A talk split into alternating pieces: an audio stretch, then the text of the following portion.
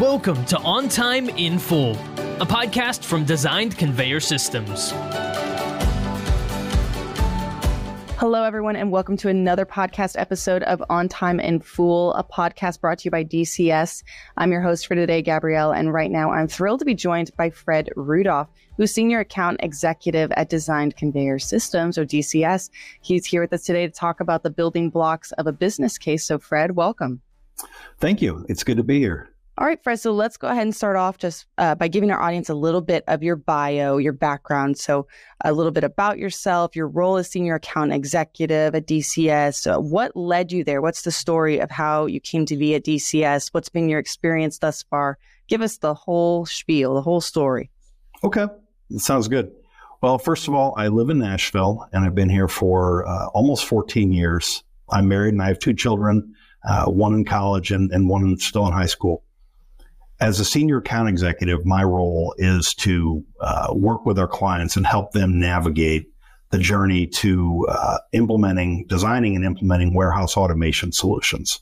Um, you know, that's our primary mission at DCS, and and my role is really to be the the client's advocate in in designing and implementing a solution.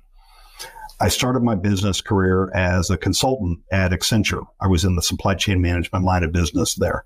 Uh, I followed that with a series of P&L leadership positions in manufacturing and distribution, uh, starting out as a plant manager and then uh, ending up running a couple of different divisions. And uh, as my career grew, I also took on commercial responsibilities. And I found over time that I really enjoyed the commercial uh, responsibilities more than the operational responsibilities. And uh, and so after being a buyer of of uh, capital equipment and automation solutions for many years, I decided I'd rather sell them than uh, continue to run operations.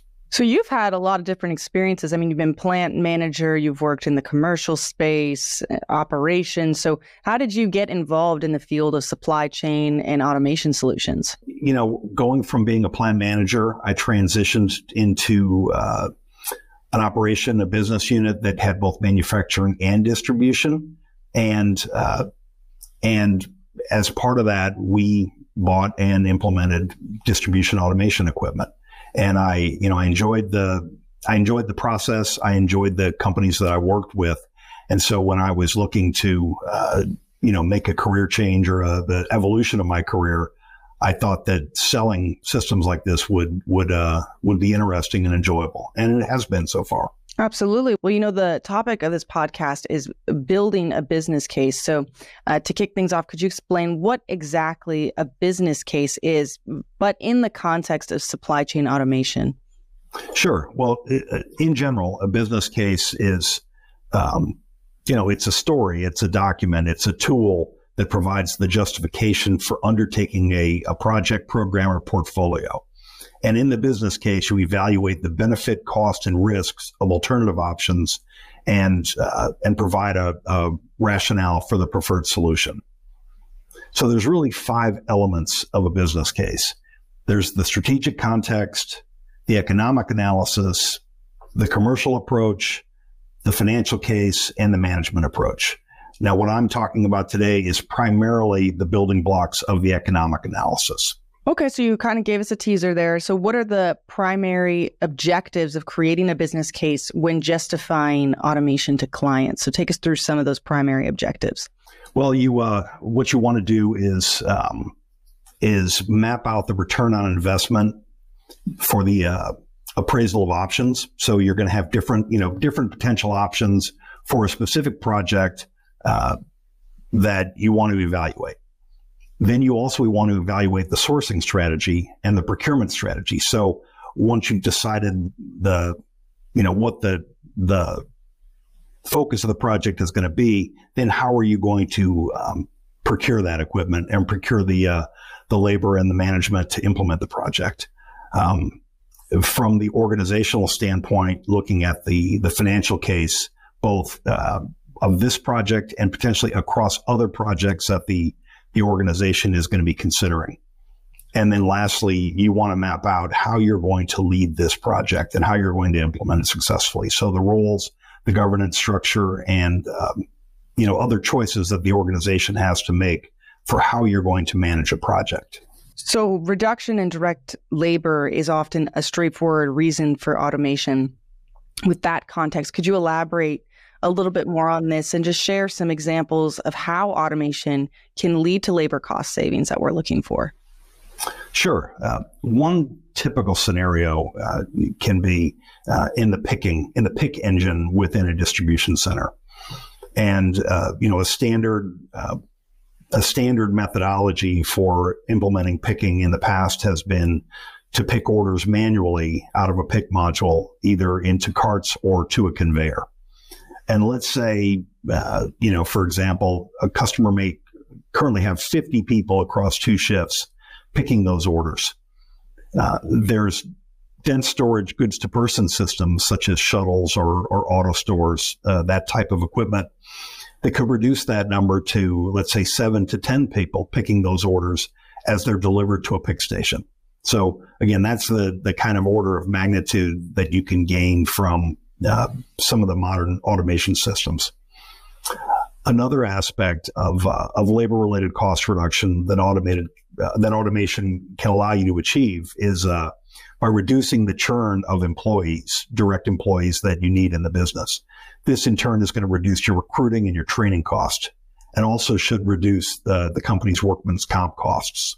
Well, when creating a business case, I mean, it's crucial to quantify the benefits. So, what are some methods or metrics that businesses can use to measure those and, and just project the impact of automation more accurately? Sure, sure. That's a that's a that's a great thing to look at, and it's something every company should be looking at when they're looking at projects like this.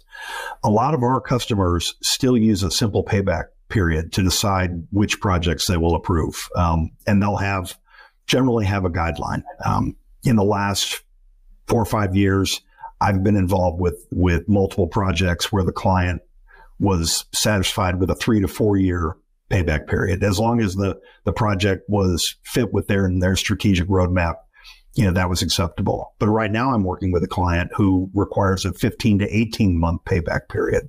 So it, it can vary widely and it depends on, uh, you know, a lot of other metrics within that company itself.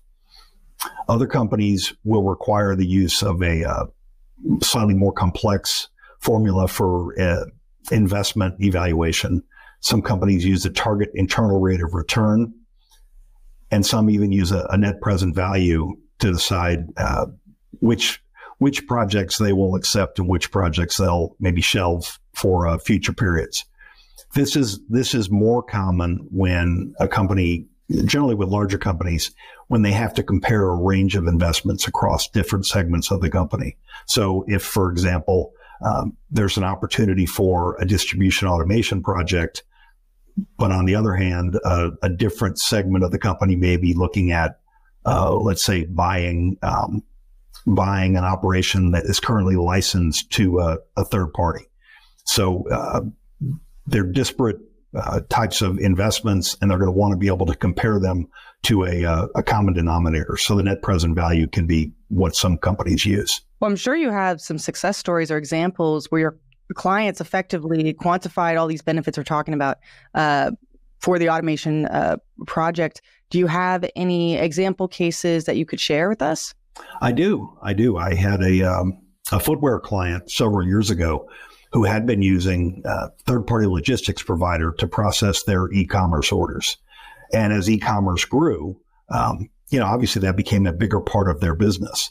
So they ran their current, they, they ran their own distribution center where they were processing uh, wholesale and retail orders, but the e-com was outside they looked at implementing uh, a retrofit to their DC to be able to uh, manage the picking and packing of single unit orders using the existing equipment and retrofitting uh, certain areas of the equipment. And uh, they successfully implemented that project and it would allow them to get out of that 3PL contract. And they ended up paying for the automation in 18 months by the, you know, by, by making better use of their existing DC and not paying somebody else to process the work for them. So it was a, a successful project and, and a good investment for the client. Absolutely. Well, as technology continues to advance, as we're seeing, what trends or innovations uh, in supply chain automation do you find particularly exciting from your own personal uh, opinion or just promising for businesses in the future? You know, I mentioned earlier dense storage, goods to person. These are systems that have been around for 20 years, but uh, with with greater advances in in uh, in software and in, um, in different aspects of robotics, these systems are really at the point where they're mature. And there's a lot of different use cases, and a lot of clients are now willing to take the risk and, and implement solutions like this. Um, they're asking about it's it's really the standard of what they're asking for now, and they're willing to invest in them. Right around the corner, I think, in terms of uh, rapidly maturing our uh, mixed case robotic pallet building uh, for um, uh, primarily you know companies that are shipping to retail, but in uh, you know it's it's automation to build same SKU pallets has been around for for years and it's commonly used in manufacturing, but to be able to build a pallet of mixed cases has been more challenging, and uh, there's a lot of uh, lot of solution providers now that are very close to having, uh, they have good solutions.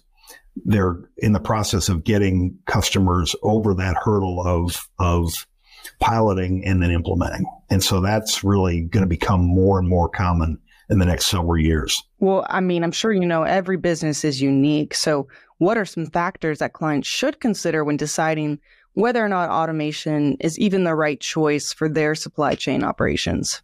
There's two things that the clients don't always think about that they really need to. Um, you know, they can go through all the investment decisions and they can be confident in the in the technology and with the the partner who's going to implement the automation. But there's two other questions that I think they need to ask themselves. One is, are they willing to invest in the technical resources and the maintenance time necessary to keep automation performing at a high level? Generally, there's you know there's a good uh, there's a good labor reduction inherent in almost all automation projects, but that doesn't mean that you can operate without maintenance resources. And and some companies that may have been running a manual solution 24 7 need to learn that they're going to have to devote some time to, to maintenance to keep the equipment operational. And then the second thing that, that clients really need to think through and and really push their vendors to help them understand is what changes do the clients anticipate in their market and how is the automation solution going to allow them to keep pace with that change? And that's something that uh, you know a company like DCS can certainly help a client understand but that's a question that the client really needs to under needs to be thinking about you know what what changes do they see in the next 5 10 15 years in their market? And how is the automation going to grow to support that? And also just align also with their overall strategic objectives. So what advice do you have for businesses in, in terms of aligning these automation goals we're talking about also with their strategic objectives what's your advice there there's three things that i think are that are important. And I always think about these going into a relationship with a client. First, the client really needs to commit to forming a, a cross functional internal team. And at the very least, they need resources from operations, engineering, and IT. And ideally, they'll also have input from the sales organization.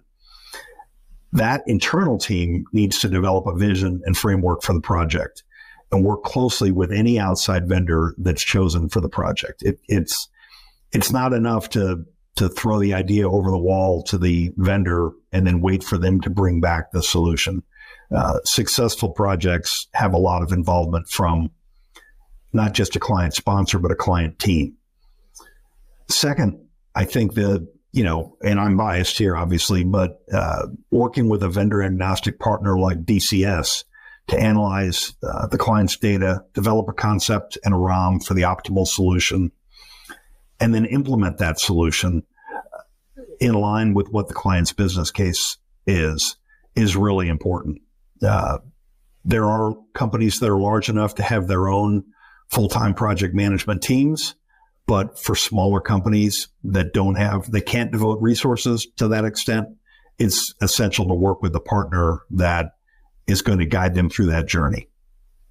And then the third thing, uh, along the lines, along the way, for a company to get good at implementing projects that are that are key to their strategy is to put metrics in place to measure the actual realized performance of the project.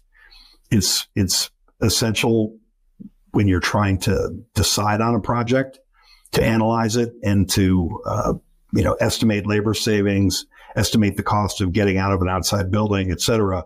But not that many companies actually follow up and and measure how the project actually did and learn lessons for the next projects that they intend to implement. So I think those are the three most important things in my mind. Well, thank you so much for sharing those, Fred. I that wraps up the conversation for today. So, any last thoughts to leave with our audience in terms of this topic? No, um, I think uh, you know it's um, this is really the fun part in my mind of our business. Uh, once you've met a client and and gotten to meet them, gotten to understand their business problem, it's helping work through this to jointly arrive at uh, a project that the the customer is willing to pay for and that we can deliver. And that's the uh, really exciting part of our business. It's very exciting. Thank you so much, Fred. So, thank you to everyone who joined in on this episode to learn about the building blocks of a business case. Uh, it was a pleasure to have you on the podcast. Thanks, Gabriella. I appreciate it. I enjoyed it very much. Of course. And as always, if you'd like to learn more, please visit designedconveyor.com and look for this podcast wherever it is you get your podcasts at. I've been your host, Gabrielle. Thanks for tuning in.